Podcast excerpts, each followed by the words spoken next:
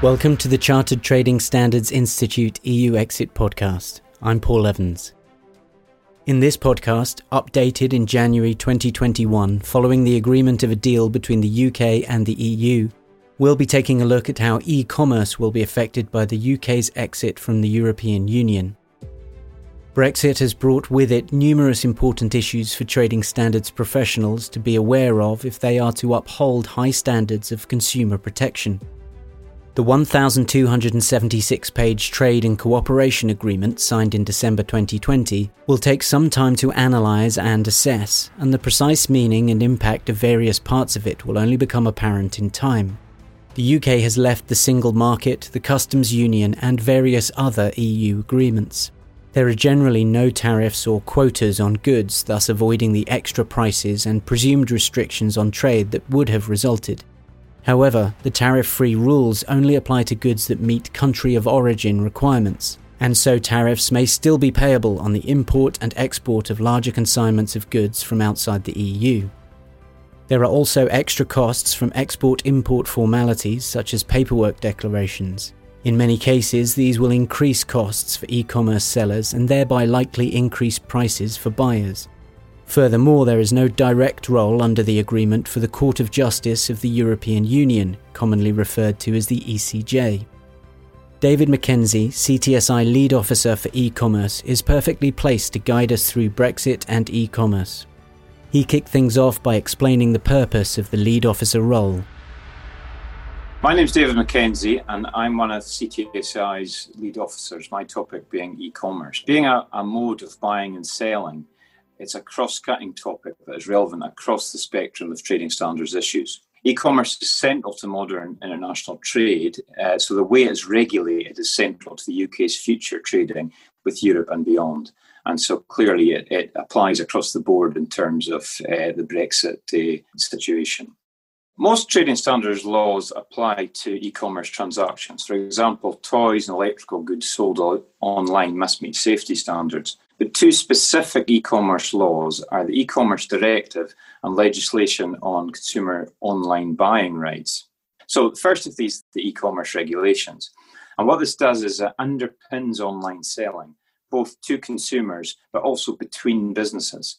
It requires businesses to provide buyers with a host of important information to ensure that the buyer is making a fair and informed purchase. At the same time, it provides formalities for formation of online contracts, and it creates a system of fair intermediary liability.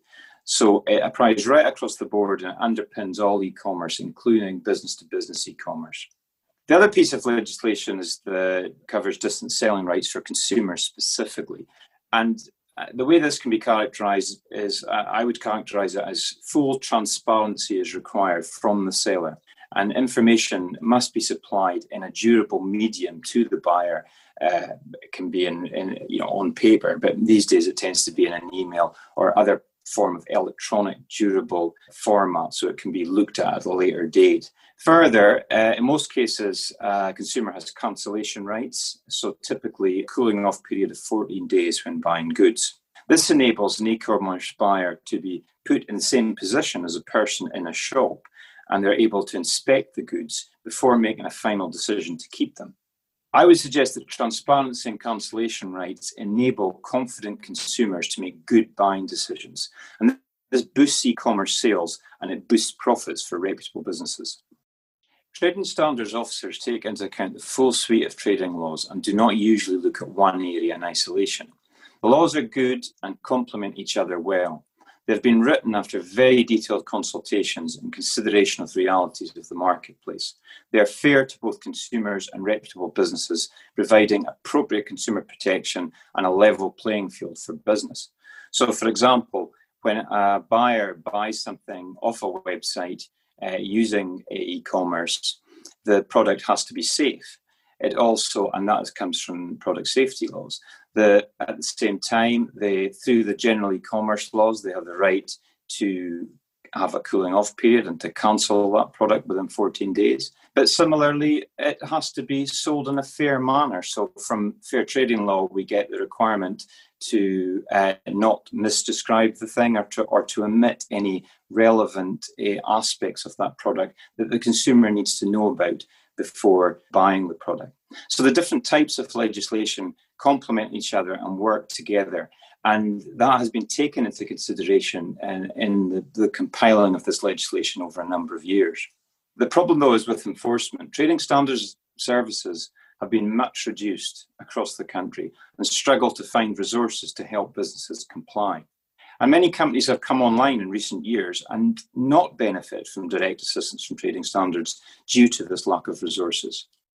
In terms of future developments in e-commerce law, I think it's important to look at the EU's digital single market strategy, which is a very wide-ranging initiative covering a wide range of issues to do with the internet generally, actually, but particularly e-commerce is very much a big part of it. And I think we can already look at some of the details of that. The UK has already looked to diverge on issues such as geo-blocking, which is jargon for treating consumers unfairly based on where they live, and also on parcel delivery, where the EU seeks to boost cross-border trade through better oversight of delivery companies. As I say, the UK has already looked to move away from these things by revoking these the UK legislation that was previously in place to cover that. I think perhaps more substantive future developments in this field include tackling what's increasingly called these days the collaborative economy. The EU has already done quite a bit of work on this and is looking to do a lot more in the future under the digital market strategy. And this collaborative economy refers to the rise of big selling platforms that essentially enable a large number of smaller businesses and indeed individuals to sell effectively. Now, Airbnb and Uber are often referred to in this context, but I think it's meaningful to think of it much more widely than that and to include a range of other so-called disruptive technologies. And I would include Amazon, eBay, sales on Facebook, and many others of a similar vein. I mean, these developments have brought great benefits to buyers and sellers, but as with any new market developments, they also bring challenges to ensure that fairness for all prevails. There are some specific problems for trading standards in this area in terms of the proliferation of new businesses operating on these platforms. And indeed, you know, it's when does a private individual who's doing a little bit of business on these platforms, when do they cross the line from being a consumer making a little bit of money on the side to being something that would be considered a business to be regulated? How do trading standards get in contact with them? Do trading standards use the big platforms themselves to assist in ensuring that everything is done in a fair and an appropriate manner? And these things are growing, they're only going to get bigger. And this, it seems to me, needs to be looked at on an international basis. The EU has had quite a bit of success dealing with some of these really big platforms on an EU level. No one knows, you know, what the marketplace will look like in 5 years' time, 10 years' time, other than the fact that it's pretty clear that e-commerce is going to be at the forefront of that. And governments and regulators need to be keeping up with the times and making sure that consumer and trading law is fit for purpose. Recent EU and UK law has further recognised that digital content is distinct from both goods and services and requires its own regulatory provisions. COVID-19 has seen a steep rise in the use of TV and streaming, audio streaming, video conferencing, computer games through streaming as well. It seems to me that UK-EU trade relations have to take account of this and enable UK businesses to benefit from selling digital content to the EU. COVID-19 has already had other effects as well, such as accelerating the increase in sales of goods by e-commerce. This brings into focus the importance of this mode of selling even more than before. Another aspect that's been noticed is improvements in internet infrastructure to enable more e-commerce. And this has been seen, according to WTO report, in countries all over the world. And this does raise the possibility of opportunities for UK businesses to have more customers across the world. And it may be that those types of relationships between UK businesses and buyers in countries beyond the EU might be easier to enable in a situation where the UK is out of the EU. So this is certainly one of the opportunities that we have to look at and we have to consider. Also applies, of course, to services and goods. But I think particularly to digital content where, you know, if you're selling goods to, you know, Africa or Australia, that those goods have to be transported and there's a significant cost there, you know, and that has to be taken into account. You're selling digital content to somebody next door or to somebody on the other side of the world. It's essentially the same thing. And that's, so there are definite possibilities, it seems to me, there in terms of the sales of digital content, which is something the UK does very well, by the way. At the same time, although this could apply worldwide, I think it has to be realistic that we have to say that the most likely markets for digital content, goods and services are in the culturally and geographically proximate countries of the EU. So again, important to have that positive business relationship with the EU that enables our businesses to sell to the EU. We're now dealing with Brexit in the shadow of a much bigger challenge in terms of COVID and the effect of that is likely to have on our economy and our society. And it brings into focus elements which I think is really important that trade and standards practitioners keep in mind in all that they do. And one is the need for recovery. You know, we're kind of coming through the emergency phase of dealing with COVID now, and economic recovery is absolutely vital to localities and to regions and to the country as a whole. And trade standards has got to play a part in that. And one of the ways we can play our part in that is to always be proportionate and reasonable in the way that we deal with businesses.